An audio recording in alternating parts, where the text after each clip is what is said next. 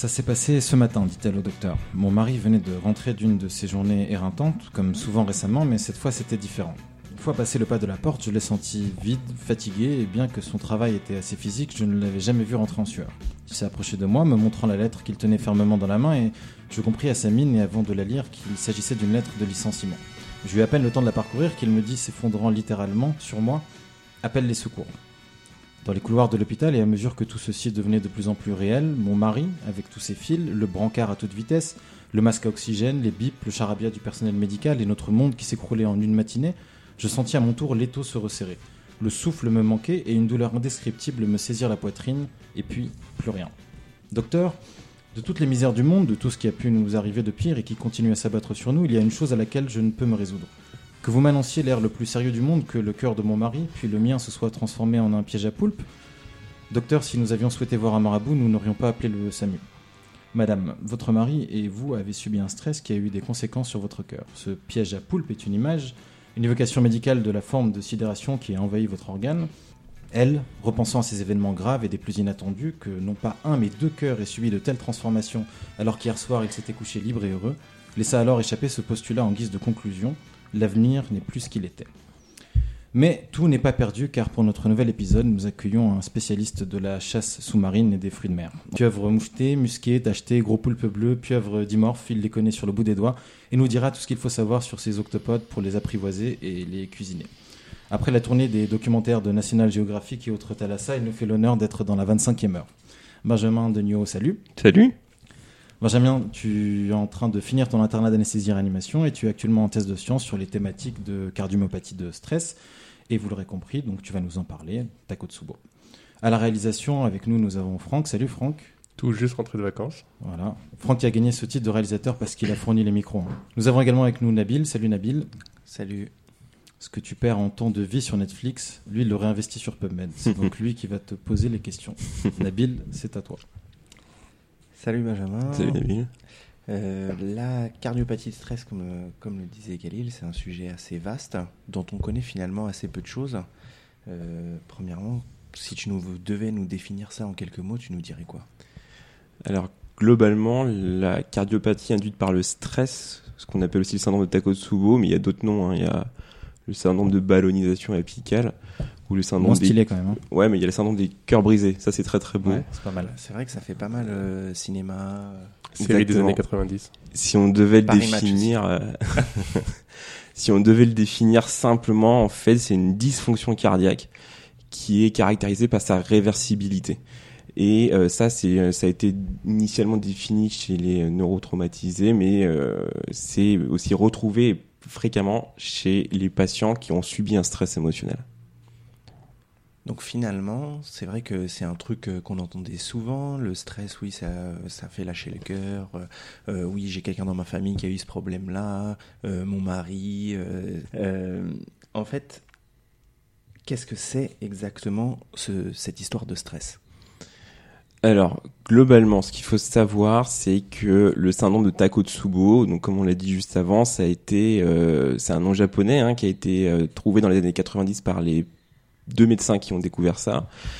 À la suite d'avoir retrouvé un patient en insuffisance cardiaque et le seul facteur déclenchant qui avait été retrouvé, c'était un stress euh, émotionnel. Et donc, au fur et à mesure du temps, on s'y est intéressé, pardon, et on s'est rendu compte fi- finalement que euh, le primum novin c'était cette stimulation sympathique euh, excessive qui était euh, qui était retrouvée. Et aujourd'hui dans les différents papiers qu'on peut retrouver eh bien la physiopathologie de cette maladie c'est ça c'est cette stimulation cette décharge catécholinergique qui va être responsable d'un probablement d'un on n'en est pas sûr mais au moins d'un vasospasme euh, des petites artères épicardiques issues, issues des coronaires. Et euh, à la suite de ça, il y a une dégradation des micro-vaisseaux et aussi une toxicité directe des, euh, des catécholamines en, enfin, ve- envers le myocyte. Et euh, tout ceci aboutit à cette défaillance cardiaque. Nabil? Euh, Ça, c'est sur le plan intellectuel Ouais. et sur le plan plus basique. Comment ça va se manifester? Alors, globalement, euh, le syndrome, enfin, le syndrome de Takotsubo, c'est une maladie qu'on a du mal à dissocier de l'infarctus du myocarde, du syndrome coronarien aigu. Donc là, vous me voyez venir. Globalement, ça se présente de la même façon. Il y a plusieurs, euh, il y a plusieurs présentations. Soit c'est isolé, donc euh, le stress émotionnel typique, c'est la douleur thoracique, la dyspnée, voire même la syncope dans certains cas. Soit ça se met dans un, dans un cadre plus global du patient de la réanimation qui est là pour un choc cardiogénique d'étiologie inconnue, qui est là pour un sepsis, qui est là pour une thyrotoxicose, même dans certains cas pour une simple crise d'épilepsie eh bien, euh, il y a une élévation euh, de la troponine pour une raison qu'on ignore puisque euh, le patient va à la coro, la est strictement normale. Mais ce qui doit interpeller, c'est l'échographie cardiaque avec cette dysfonction. On parle d'hypo, voire d'akinésie ou même de dyskinésie dans un ou plusieurs territoires vasculaires et euh, parfois même une diminution de la fraction d'éjection à 30 à 40% Enfin voilà, et euh, voilà, c'est tout ceci qui doit amener à poser le diagnostic. Et ce qu'il faut savoir, c'est qu'en 2004, il y a la grande clinique américaine, la Mayo Clinic, qui a posé quatre, quatre critères de, de diagnostic qui sont euh, l'échographie typique. Et cet effet de ballonisation avec euh, la ballonisation apicale comme c'est pour ça d'ailleurs ça porte le nom de Takotsubo, hein, comme les, les, les, vases dans lesquels sont, sont pêchés euh, les, euh, les poulpes euh, au Japon. Euh, ça cet aspect donc de ballonisation avec à la base du cœur cette contraction qui, qui persiste, mais en apical c'est complètement mou, tout mou. Et euh, en plus de ça, donc il y a aucune obstruction coronaire, donc a la coronarographie, il y aura rien du tout, donc ça c'est très très important. Les modifications UCG qu'on peut trouver, qui sont un petit peu comme ce qu'on peut trouver dans le syndrome coronarien aigu, le sus-décalage du segment ST, les ondes T négatives, l'allongement du QT, les troubles du rythme de la conduction. Et le quatrième point qui est important, c'est en dehors de toute myocardite, quelle qu'elle soit, et de phéochromocytome. Et, Franck moi, ouais, ma, ma, question, c'est euh, ce que j'en avais retenu pendant l'internat, mais ça a l'air d'évoluer. C'est comme tout le monde s'est un peu mis à faire une échographie, sans être cardiologue, sans avoir fait forcément des formations complémentaires d'échographie, on se retrouvait euh, avec 5, 6, 7 diagnostics de Takotsubo par semestre et euh, les gens finissaient par dire en fait vous voyez des licornes les gars, les Takotsubo c'est extrêmement rare. Alors est-ce que là il y a un effet de mode ou est-ce qu'en fait une fois que les critères sont bien définis, euh, finalement il y en a plus que ce qu'on pensait? Alors ça pose deux questions. La première c'est la prévalence de cette maladie. C'est un patient sur 36 000. Donc en gros, ça, n'existe quasiment pas ou c'est extrêmement rare. Et la deuxième chose, je pense que euh, l'accès de plus en plus facile à l'échographie dans nos services de réanimation, voire même d'anesthésie ou des chocs, etc., permet peut-être euh, de diagnostiquer plus facilement ce genre de pathologie, parce qu'avant c'était juste une douleur thoracique, un choc cardiogénique, on savait pas très bien, il faut attendre le cardiologue, ça passait puisque hein, il y, a un retour à la fonction cardiaque à d'intégrome dans les quelques jours, voire quelques semaines qui suivent. Et euh, voilà, donc je pense que euh, ce qu'il faut retenir de ça, c'est qu'il faut euh, y penser quand c'est pas un infarctus, globalement. Je pense que s'il y a un message important à retenir, c'est ça, c'est que quand c'est pas un infarctus typique, voilà, pensez au fait que ça puisse être un Takotsubo. Juste avant de laisser la parole à Nabil, tu parlais de stress émotionnel. C'est une question très, comment dire, bête, mais le stress doit être forcément négatif ou telles histoires de gens qui gagnent au loto et qui après c'est je pense, enfin, moi j'ai pas la réponse, mais de ce qu'on peut lire, de ce qu'on peut entendre, c'est tous les stress, quels qu'ils soient. D'accord. Quel qu'il soit, puisque c'est cette décharge, c'est pas forcément, enfin, c'est la décharge catécholinénergique qui est responsable de cette défaillance, de cette défaillance cardiaque. Okay. Et ouais, en fait, c'est intéressant. Et en fait, en parcourant également un peu de littérature, il y a des cas cliniques qui sortent de gens qui ont eu un stress mm. positif mm. et qui ont en effet développé des cardiopathies de stress. J'étais assez surpris euh, ouais. de, de lire ça. Ouais. Ça soulève autre chose aussi. Euh, il y a une étude qui vient de sortir sur le, fact, enfin, le, le, pronostic de cette maladie en fonction du facteur déclenchant. Et, et euh, globalement, le stress émotionnel, c'est celui qui a le meilleur pronostic à long terme. Alors que les patients, par exemple, le type de patient qui peut favoriser, enfin, qui va faire cette, cette maladie, c'est euh, les neurotraumatisés ou les hémorragies sous-arachnoïdiennes, parce que c'est d'un coup, ça arrive d'un coup, c'est traumatique. Il y a une décharge catécholaminergique puisqu'il y a un bas débit cérébral, il y a une hyperactivation de certaines zones qui font qu'on va stimuler et qu'il va y avoir une libération catécholamine, et eh bien ces patients-là, ce sont eux qui vont euh, avoir le plus mauvais pronostic. Donc c'est assez intéressant de se rendre compte que en fonction du facteur, on va avoir des facteurs, un pronostic différent. Et ils ont même à la fin du papier mis en place une, euh, une stadification de la maladie en, en, quatre grades en fonction du, en fonction du stress, puisque ils n'ont pas le même facteur pronostic. Nabil on a parlé, de, tu nous as parlé en tout cas de, de l'écho, de la coro, le CG, etc. Euh, tu nous as pas parlé des biomarqueurs. C'est impossible, impossible qu'un cardiologue, il n'ait pas envisagé à un moment donné de faire des biomarqueurs. Exactement. Oh, le mépris. Les deux biomarqueurs les plus importants dans le syndrome de Takotsubo, c'est en premier la troponine, c'est celle qu'on va faire devant toute douleur thoracique et modification électrique à l'ECG, on le sait tous. Eh bien, je crois qu'il n'y a pas besoin de faire une, pas, pas besoin d'une douleur thoracique pour demander une tropo. c'est vrai, mais euh, le pic de troponine est au moment du diagnostic dans le Takotsubo. Et dans les différents cas cliniques ou dans les différentes recommandations, enfin les recommandations, mais en tout cas les, les différents papiers qu'on trouve, le, la troponine baisse euh, à la suite du diagnostic de Takotsubo. Et le deuxième biomarqueur qui est extrêmement important, et lui, il a un rôle pronostic, c'est le NT-proBNP. Mais le NT-proBNP, ça marche pour beaucoup de choses, mais particulièrement bien pour le Takotsubo. D'accord. Donc en fait, la tropo plutôt pour éliminer les autres diagnostics. Exactement. Et le pro-BNP pour le pronostic. Exactement. D'accord. Tu nous as parlé un peu de, de sa réversibilité au Mm. début. Finalement, le pronostic de cet Takotsubo, tu nous en as dit quelques mots en parlant de, du, du, du, du critère de, de stress. Euh, Est-ce que tu peux nous donner un mot de, de- du traitement de cette pathologie? Est-ce qu'il y a un traitement spécifique de cette pathologie? Alors, c'est une très très bonne question. Ce qu'il faut, ça je le répète, mais il faut que ça soit une obsession, c'est que euh, on ne peut pas parler de Takotsubo sans avoir éliminé la fracture du myocarde. Ça c'est quelque chose de très très important parce que des fois on n'arrive pas à discerner les deux. Donc euh, il y a des moments où il faut introduire le traitement habituel du syndrome coronarien aigu, de la fracture du myocarde, avant de traiter un Takotsubo. Je t'interromps deux secondes. Quand tu dis ça, c'est parce que la coro, finalement, elle est évocatrice également euh, d'athérosclérose et voire même de sténose coronaire. C'est ça que tu veux dire? Alors oui, mais c'est surtout que on peut pas parler de Takotsubo tant que le patient n'a pas été à la coronarographie, puisqu'on on doit garder en tête le fait que ça puisse être un infarctus du myocarde puis qu'il s'en présente exactement de la même façon. Ça c'est très important. Après, on verra oui le vasospasme à la coro et on verra pas euh, forcément les plaques d'athérosclérose, etc. euh, qu'on peut voir dans un Takotsubo, même si c'est une maladie qui touche les personnes âgées et principalement les femmes. Mais concernant le traitement, euh, ce qui est très important de retenir, c'est que c'est des patients qui ont un excès de catécholamine et donc il faut surtout pas leur donner de catécholamine. Et ça, c'est très compliqué chez un patient qui est choqué, par exemple. Tu nous en demandes beaucoup. Donc ça, c'est euh, c'est- ça, c'est très compliqué. Et alors, du coup, moi, j'ai j'ai une question. Un Takotsubo, c'est pas forcément un patient multi, euh, multidéfaillant. Euh, Est-ce que c'est un patient adressé à des cardiologues ou à des réanimateurs? Alors, Bah, ça, ça aussi, hein, c'est des patients qu'on peut trouver en musique, Ouais. hein, gérés euh, par, par les Souvent, ils peuvent se présenter par les urgences. Exactement. Ouais, exactement. Après, euh, ça va être le rôle de chacun de faire son, de faire son boulot, de savoir un petit peu ce que c'est. Mais nous, globalement, euh, en, en réanimation, en fait, euh, Il y a- C'est- C'est-à-dire parce que je, je te- je dis ça parce que euh, il y, a- il y a des maladies comme euh, comme comme les microangiopathies thrombotiques par exemple où euh, on sait d'emblée que c'est des malades de réanimation. Mm. Et enfin, il y a en Mm. tout cas des gens euh, qui disent avec euh, avec preuve à l'appui que ce sont des malades qui peuvent se dégrader potentiel- potentiellement très rapidement et que donc il n'y a pas à tergiverser sur le service où ils doivent arriver. Est-ce qu'un Takotsubo c'est si grave?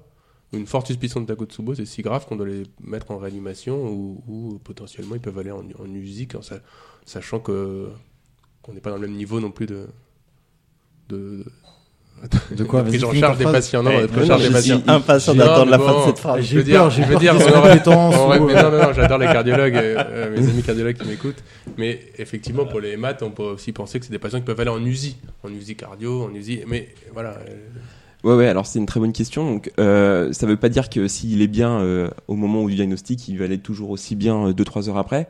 Il faut savoir qu'il y a des patients euh, qui sont atteints d'un syndrome de Takotsubo qui vont se retrouver sous ECMO. Donc Ouais. ça, c'est très très important à retenir. D'ailleurs, c'est une des indications de l'ECMO. Ouais, ça fait un petit peu lien avec votre dernière, euh, votre dernier podcast.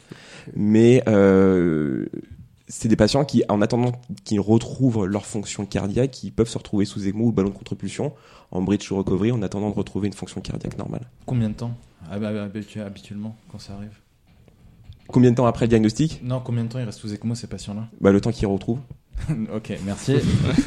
allez prochaine question bête Euh, Nabil. Prochaine question bête. C'est pas du tout ce que je voulais dire. Euh, finalement, on a parlé de, de- de la gravité des malades en disant qu'il y en avait certains qui finissaient sous ECMO. Ouais, t'as quand même- Si tu- Excusez-moi, parce qu'au-delà de la blague, comme j'y pense, c'est deux, jours ou c'est trois, semaines? Alors, Personne ne reste trois semaines. non, non. Euh, La récupération, on peut pas tellement savoir combien de temps elle arrive. Elle arrive des fois très rapidement, dans 3, 4, 5 jours, plus, des, des fois plusieurs semaines. D'accord, ok, ça peut être très long, c'est très variable. ouais, Oui, Il n'y a pas de. Tout ça pour une réponse de Normand, Franck, merci. hein. Non, non, mais c'est- ça peut être très variable, c'est une, réponse, mais on n'avait pas eu de réponse. D'accord, ouais, Nabil. Finalement, si tu fais un panel de, de- des différents patients euh, atteints, atteints de cette pathologie, ils sont pour la plupart graves ou plus, pour la plupart assez peu symptomatiques et finalement d'évolution favorable assez rapide. Bah après, ça pose euh, surtout, il y a deux types de patients. Il y a celui qui va se présenter aux urgences pour la douleur thoracique et c'est un, c'est euh, c'est un Takotsubo. Puis il y a le patient que nous on a en réanimation, qui est là depuis trois semaines pour un choc septique, j'en sais rien moi, point de départ euh, pulmonaire, ce qu'on veut, et euh, qui se dégrade et euh, qui fait le Takotsubo. Donc euh, c'est ouais, Plus que la pathologie en elle-même, c'est toujours la même chose, c'est sur le, le terrain sur lequel elle survient. exactement. Juste, ça, ça peut prendre tout le ventricule ou ça reste toujours circonscrit à, en apical? Alors, ça peut prendre tout le ventricule. Ça peut aussi, aussi toucher le ventricule droit, dans 30% des cas, donc quasi, ça peut toucher le ventricule droit. Mais euh, après, c'est pourquoi? C'est parce qu'en fait, euh, il y a beaucoup de euh, neurones qui libèrent euh, enfin, des catécholamines à l'apex du ventricule gauche. Mais ça peut toucher tout le cœur. D'accord. Et si on essaie de se focaliser sur un autre organe que le cœur, euh, j'ai cru voir euh, des, des papiers qui évoquaient l'intérêt de faire euh, des imageries cérébrales. Est-ce que tu peux nous dire un mot là-dessus? Ouais, alors l'intérêt de l'imagerie cérébrale, c'est en partie pour rechercher une complication du syndrome de Takotsubo, qui est le thrombus du ventricule gauche, puisque le ventricule gauche contracte moins bien, surtout en apical. C'est des patients qu'on va anticoaguler quand c'est possible, Mm. parce que celui qui a fait l'hémorragie sous-rénale n'en pourra pas. Et euh, c'est des patients euh, chez qui on va aller faire ouais, des imageries euh, cérébrales. Après, euh, dans quel cadre vraiment il faut la faire et tout, ça, je suis pas, je suis pas encore assez euh, bien placé pour pouvoir le dire. Merci Benjamin. Euh, on va passer à autre chose, Franck. Et ben, on va traiter un petit sujet d'actualité comme à notre habitude. Euh, tu m'as dit, Benjamin, euh, où tu bossais, dans un, un hôpital parisien, un peu central, et j'ai regardé 44e. Tu bosses dans le 44e hôpital de France. Oh, la loose. 40e sur les, les maladies hormonales, 49e sur les infarctus, 3e sur la chirurgie du nez et des sinus, bravo. Belle performance. Par contre, là, vous êtes dernier sur le SAMU. Alors là, c'est une catastrophe. Avec moins d'un appel sur deux décroché, vous êtes le pire hôpital de France. C'est bien du 22e classement des hôpitaux et des cliniques du point dont on parle. 22 ans d'une méthodologie implacable pour classer les établissements de santé, pour déchoir les patrons et alimenter les services de communication des hôpitaux et des groupes de cliniques. C'est évidemment à double tranchant. Selon la spécialité médicale ou chirurgicale, seuls les 50 meilleurs établissements apparaissent.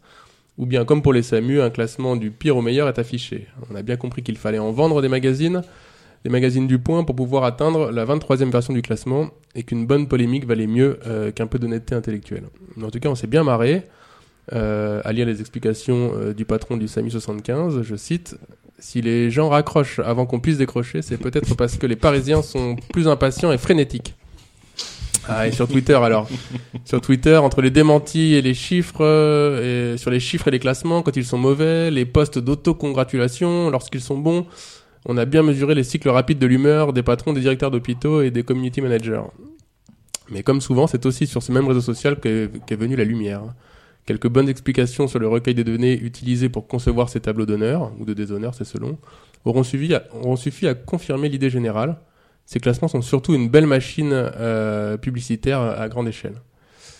Mais finalement, ces notes et ces podiums, euh, est-ce qu'ils ne permettent pas, et c'est un peu la question que je vous pose, est-ce qu'ils ne permettent pas au moins euh, aux plus mauvais élèves de s'améliorer ces classements? Est-ce que finalement, le fait de dénoncer euh, des hôpitaux qui fonctionnent moins bien, des domaines qui fonctionnent moins bien, ou est-ce que le fait même qu'il y ait un classement, est-ce que d'ailleurs vous, ça vous a pas poussé à réussir si vous êtes là?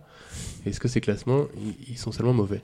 Juste avant de parler des classements, on va parler du point de petites secondes. Est-ce que ça fait partie des marronniers du point un peu C'est les marronniers du point, mais il y a les classements. Chassé croisé, euh, haussiens, les francs-maçons, Exactement. euh, et puis euh, les vins, le vin aussi. Les- Exactement. Euh, non, mais ça puis, fait euh, vendre, ça fait vendre. Ça fait voilà. 22 ans qu'ils font ouais, le ils même tournent sur ça euh, quatre magazines. quatre euh, magazines thématiques, et après, chaque euh, année on regarde euh, on regarde la couverture sur Ouais, le combien sur en le- dépression, ce- voilà exactement Et chaque année, mais là, c'est vrai qu'avec les réseaux sociaux, il y a une petite résonance particulière cette année, puisque. Mais ils se félicitent vraiment les gens. ah, les gens, évidemment, évidemment que tous les que tous les que tous les services de communication des hôpitaux se sont lancés. Alors il y a eu plein de postes. Ouais, là on est huitième, là on est douzième, là on est 16e, On sait jamais sur combien en plus.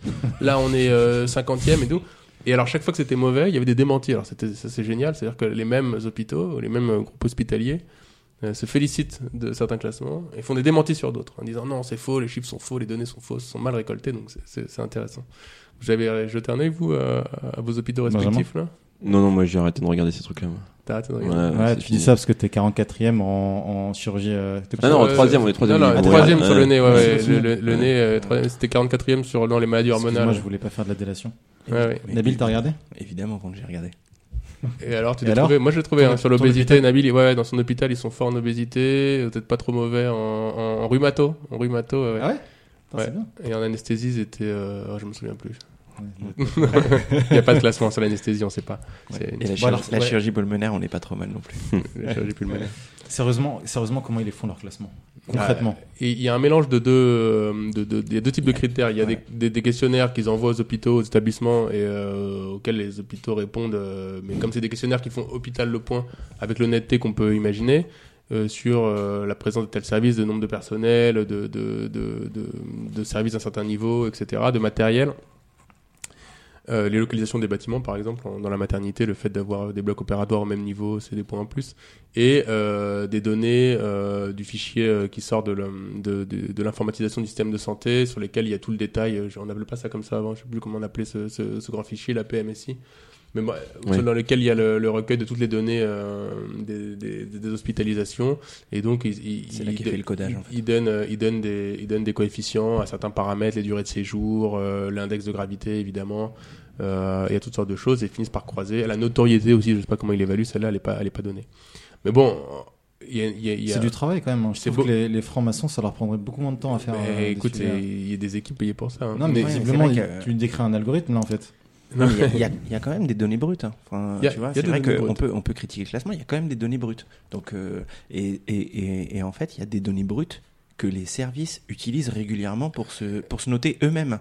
Donc en fait, c'est pour ça que ça pose une vraie question. Mais voilà, il y a, et puis en fait, je vais vous dire honnêtement, Tu parles des infections nosocomiales, les trucs comme ça? Ouais, par Ouais. exemple. exact- mais moi, je- et, et puis, enfin, tu vois, comme on parlait, la, la durée moyenne de séjour, ce genre de critères, c'est quand même des choses que les services ils utilisent régulièrement.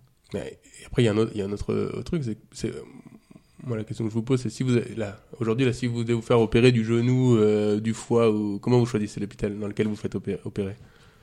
Alors moi, si ça devait moi, c'est généralement la renommée du chirurgien. hein. Après, l'hôpital dans lequel il travaille, euh, bon. Donc, tu la mesures comment La renommée, c'est quand même une, une donnée. Parce qu'on critique le classement. Moi, je, je critique parce que ça, ça, me, ça me fait sourire, mais c'est vrai, quand ils, ils évaluent une notoriété d'un service, Ouais, non, je trouve ça sûr. compliqué. Ouais, Celle du chirurgien, toi, tu l'as évalué un peu au nez, au nombre de patients que tu as vu revenir? ouais c'est un peu il ça. Est, Et puis, euh, il est dans la salle de bloc, il sait. euh, c'est le mec, euh, Ouais, c'est le meilleur, mais bon. c'est celui qui a le moins de patients qui se complique. Non, non, non, je sais pas. Sincèrement, c'est un peu, c'est très, très subjectif tout ça. Euh, tout comme le SAMU. Hein. Je crois que c'est la première année où on classe le SAMU. C'est la première année, il y Ah, avait les maternités et le. SAMU. ouais. Ah, ça fait suite aux différentes polémiques. Non mais oui, non, hein. bien sûr. Alors je pense que ça devait déjà euh, commencer avant la polémique. La polémique, elle a fait accélérer le truc probablement. Mais euh, malheureusement, on pointe pas forcément un, un hôpital, on pointe surtout une institution. Et c'est ça qui est, c'est ça qui est malheureux dans l'histoire. C'est ça qui, qui va faire beaucoup, beaucoup de mal. Ah oui, ça c'est sûr que évidemment les gens vont retenir le. Parce qu'à mon avis, négatif, euh, ouais. quand tu habites à côté du SAMU qui est moins bien classé, à mon avis, la douleur thoracique, euh, tu vas pas l'appeler, hein, tu vas tout de suite euh, aller à l'hôpital le plus proche, mais généralement, des fois, c'est 20-30 minutes de voiture et c'est là que ça se passe mal. quoi. Ouais, c'est vrai. Non, mais c'est vrai que ça peut avoir des conséquences après sur la population, sur Ouais. la défiance vis-à-vis de. Euh, le SAMU a répondu, non? Le, le SAMU, euh, non, il y a, y a la présidente, je suis désolé, j'ai oublié le magazine, je l'avais, mais je, je l'ai pas repris avec moi. Il y a la présidente de la de l'association des SAMU qui, euh, qui euh, effectivement a commenté, mais en fait, euh, comme ils le disent très bien dans le, dans le magazine, les gens sont, sont gênés, c'est impossible de justifier ces chiffres. Donc tu peux les nier, tu peux dire euh, ils sont pas vrais, euh, c'est des gens qui appellent et le téléphone reste dans la poche, c'est des gens qui blaguent et tout, donc pour les minimiser. Après, euh, après euh, tout le monde dit qu'effectivement, il y a un problème de personnel. Ils ont du- il y a du, beaucoup de mal à recruter des, les, les PARM, les fameux agents de régulation. Euh, il y a du mal, beaucoup de mal à recruter des médecins. Des médecins pour monter dans des camions de SAMU, il y en a, mais pour euh, faire de la régulation, c'est plus compliqué. C'est extrêmement Euh, pénible en même temps. c'est pénible. quand même pénible et, extrêmement difficile. Mais hein. effectivement, c'est vrai que pour les patients, l'image globale, elle concerne un peu tout le monde parce que finalement, quand on met le doigt sur euh, des services qui marchent pas moins bien comme le SAMU, euh, on finit par dénoncer un peu tout le système hospitalier et puis en plus chacun y va de son truc. Moi, il me manque des agents et moi chez moi, il y a plus personne à mon service et moi chez moi, mes patients, ils prennent une douche tous les 8 jours et moi chez moi, euh, voilà, il y a des complications. Donc c'est vrai que le message qui ressort du classement du point, c'est que les plus gros services euh, de SAMU de France sont ceux qui marchent le moins bien. Donc pour les gens, il y a une forme de défiance qui s'installe. Mm. C'est vrai que c'est vrai que ça c'est pas très joyeux, même si on a bien souri des commentaires euh, et des échanges sur euh, en ligne. Pour, pour poser une, une, vraie question, c'est que finalement cette polémique là, dans le domaine médical, c'est vrai qu'on est tous un peu gênés d'être notés, classés, etc. Parce que c'est c'est vrai parce que nous c'est pas une, une habitude qu'on a. Euh, maintenant, est-ce que ça fait pas quand même euh, réflexion sur le fait que peut-être il faudrait attendre que des personnes extérieures à notre milieu euh, s'intéressent à évaluer peut-être nos pratiques? Bah, C'est faire des audits, ça s'appelle. Hein. Tu as vu le résultat des, des, audits. Lorsqu'il y a un problème, c'est ce qu'ils font. Hein. Euh, on a un problème, vas-y fais un audit s'il te plaît. Non non mais bien sûr, non mais je c'est pas, du tout non c'est pas du tout l'administratisation de de de de, de l'hôpital que je que je mettrais en avant, hein, c'est pas ça. C'est simplement de dire que quand on se regarde nous-mêmes entre nous, bah, peut-être qu'on voit pas certaines choses et que quand il y a un œil extérieur qui vient s'y glisser, euh, ça peut mettre en, évidence des choses auxquelles on n'avait pas fait attention. C'est simplement ce que je voulais dire. Il ouvre, il fait l'ouverture. Euh, juste parce que je l'ai pas vu en détail, il y avait des cliniques dans le. Ils ont c'est hôpitaux et cliniques. En fait, il, y a, en fait, il y a deux classements différents, un pour les hôpitaux et un pour les cliniques. Pour chaque pour chaque spécialité euh, chirurgicale. Euh, si après tu as un classement général dans lesquels les 50 meilleurs hôpitaux de France et les 50 meilleures cliniques de France. Donc après c'est des classements qui font pas polémique puisque tu as les 50 meilleurs. Donc quand tu y es pas, tu dis rien. Quand tu y es, tu dis je suis 49e et tu le balances sur sur internet. Dès que ça se vendra un petit peu moins, ils feront les hôpitaux contre les cliniques. Ouais, ah bah oui, oui, oui, ça c'est sûr, ça c'est sûr. Bon, Très bien. Euh, Benjamin, j'espère ne pas te porter préjudice en révélant ici que tu aimes Franck Dubosc. Ça aurait pu être un frein à nos relations, mais heureusement, heureusement, heureusement, tu aimes aussi Elikaku. Et rien que pour ça, tu mérites d'écouter euh, ce qui va suivre. On écoute Arnaud. Oui, bonjour, euh, c'est interne urologie. Oui, c'est bon, t'entends. Oui, bonjour, je suis docteur Boonley, je suis urgence à Boson. J'appelle pour un problème de après relation sexuelle un patient s'appelle monsieur euh, Robert euh, Michou. d'où, monsieur? De urgence de l'hôpital Beaujon. D'accord. Euh, c'est un patient de 36 ans. Euh, et là, il porte depuis sur, euh, sur sexe, depuis 5-6 jours, une grosse bague. et qui est bloquée derrière son pénis. Et tout le pénis, c'est tout, tout noir. C'est, ça ressemble franchement à nécrose. Euh, Depuis combien de temps que c'est comme ça 5-6 jours au moins. Et pourquoi il vient que maintenant C'est parce qu'ils ont essayé de, de, retirer, vous savez, c'est les bagues pour euh, bien bander. Et c'est une bague qui est en quoi C'est une bague métallique, c'est métallique. C'est approché mes clés, ça a fait aimant, c'est métallique.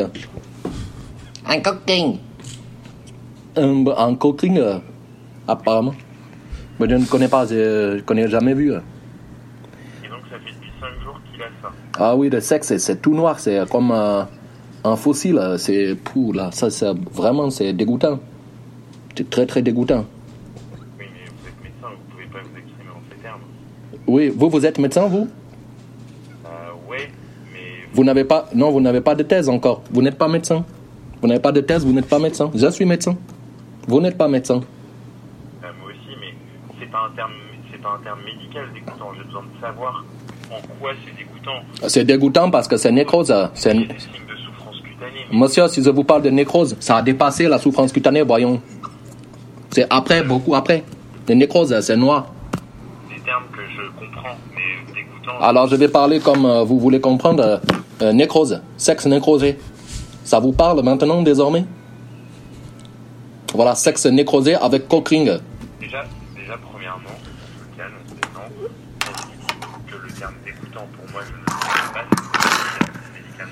Monsieur, monsieur, je suis de garde à l'hôpital. On va pas faire philosophie euh, à cette heure-là. Il est 22 heures. On va discuter normalement. J'appelle pour prendre avis urologique. C'est tout. Ouais, bah, vous n'avez pas besoin de vous exprimer comme ça. Déjà, premièrement. D'accord, je vous formule mes excuses. Bon, bah, très bien. Voilà, partons sur de bonnes bases. Voilà, merci. Je vous en prie. Je vous en prie. Sachant qu'à quel âge 36 ans. Euh, une, une. Com- complètement insensible. Il a- le sexe est vraiment nécro- nécrotique. Et il est, je peux vous envoyer photo si vous voulez. Non Je vous voulez que je vous envoie une photo? Ouais, carrément, je veux bien. D'accord. Je vous envoie une photo, je vous rappelle. Euh, bah, attendez, je vais vous donner. Donnez-moi mon euh, numéro, s'il vous plaît. Ouais, 06. Oui Parfait. Je vous envoie ça immédiatement. Attendez. Attendez, euh, vous avez essayé de le, essayé de le retirer pour l'instant C'est- impossible. C'est une pièce métallique euh, très épaisse. Euh, C'est un alliage de cuivre et de bronze, je pense. Vous avez essayé, euh, J'ai essayé avec euh, le ciseau, avec, euh, mais nous n'avons pas les, les pinces adéquates. ouais, vous avez essayé peut-être avec, en gros, en fait, là, son, ce que vous me dites, c'est que l'anneau, il fait friction autour de Vous avez déjà vu un cockring? Je Ouais. vois, je vois. L'anneau, il est complètement derrière. Je vous envoie la photo, vous allez tout de suite comprendre à quoi nous avons affaire. Monsieur, arrêtez si vous... En plus, il, sait comme... il est avec son partenaire comme ça qui fait encore les touches-touches, là. C'est dégoûtant. Oh là là, ça me dégoûte. Je vous envoie la photo tout de suite, monsieur. Ok. À tout de suite. J'ai reçu votre photo. Oui, c'est Dr. Bounli. Ouais. J'ai reçu votre photo, effectivement, elle est très très parlante, hein, très clairement. Oui, c'est total nécrose, hein. Vous avez vu Ouais. Euh, j'ai besoin d'appeler mon chef avant. Oui, c'est qui le chef euh, urologie ce soir Est-ce que vous voulez, est-ce que vous voulez bien me rappeler dans entre 15 et 20 minutes Oui, bien sûr, je vous rappelle. C'est qui le chef euh, ce soir C'est... euh, On se rappelle dans. Monsieur, monsieur, ne laissez pas, c'est dégoûtant, c'est nécrose. C'est cancer, cancer. Ne pas laisser. Et dans 20 minutes Je vous rappelle, monsieur. Dans. Voilà, total nécrose. Fin de la session d'Arnaud. Une, une des meilleures, une des meilleures des trois là. hein. Moi, le docteur Bouli m'a bien fait. Mais c'est exceptionnel. c'est exceptionnel, quoi. C'est mieux que Franck Dubosc, t'es d'accord? Ah non, mais c'est génial. C'est qui ça? Euh, C'est Arnaud. Écoute, euh, Arnaud, c'est un. Comment le décrire euh, Il est uro à la base, mais il a beaucoup de talent. Et ça, c'est un de ses talents. Il faisait ça euh, déjà quand il était chef. Ouais. Euh, il appelait ses internes, ses externes même. Il a fait que des externes aussi. Ou euh, bon, je pense pas. C'est, je sais pas si on peut raconter. Des fois, il, il appelait, euh, il se faisait passer pour euh, des Ouais. mecs euh, au labo, des trucs comme ça. Et il appelait l'externe. Il lui disait, euh, ouais. tu peux aller chercher le, tu peux aller chercher le CBU nucléaire. Il passait toute la matinée à aller demander à des gens qui le regardaient avec des yeux genre on peut penser que c'est pas bien mais à la fin il trouvait ça drôle aussi Ah non, très voilà. très bon. C'est Arnaud L'interne est très très calme au bout du fil. Hein. C'est impressionnant. Mais il est calme en fait. euh, on a fait un petit montage. là. Il y a, y a pas tout le. Il y a pas tout le. y a ah donc tu sais monter en fait euh, Franck C'est pas moi. Voilà. C'est l'expert en montage. c'est vrai, il y a une suite. Benjamin merci Merci à vous. à très bientôt Nabil Franck merci Et ben merci, Merci euh, merci, à. Khalil, merci Merci Benjamin pour cette euh, Et à interview Merci. à point. allez à la prochaine À plus.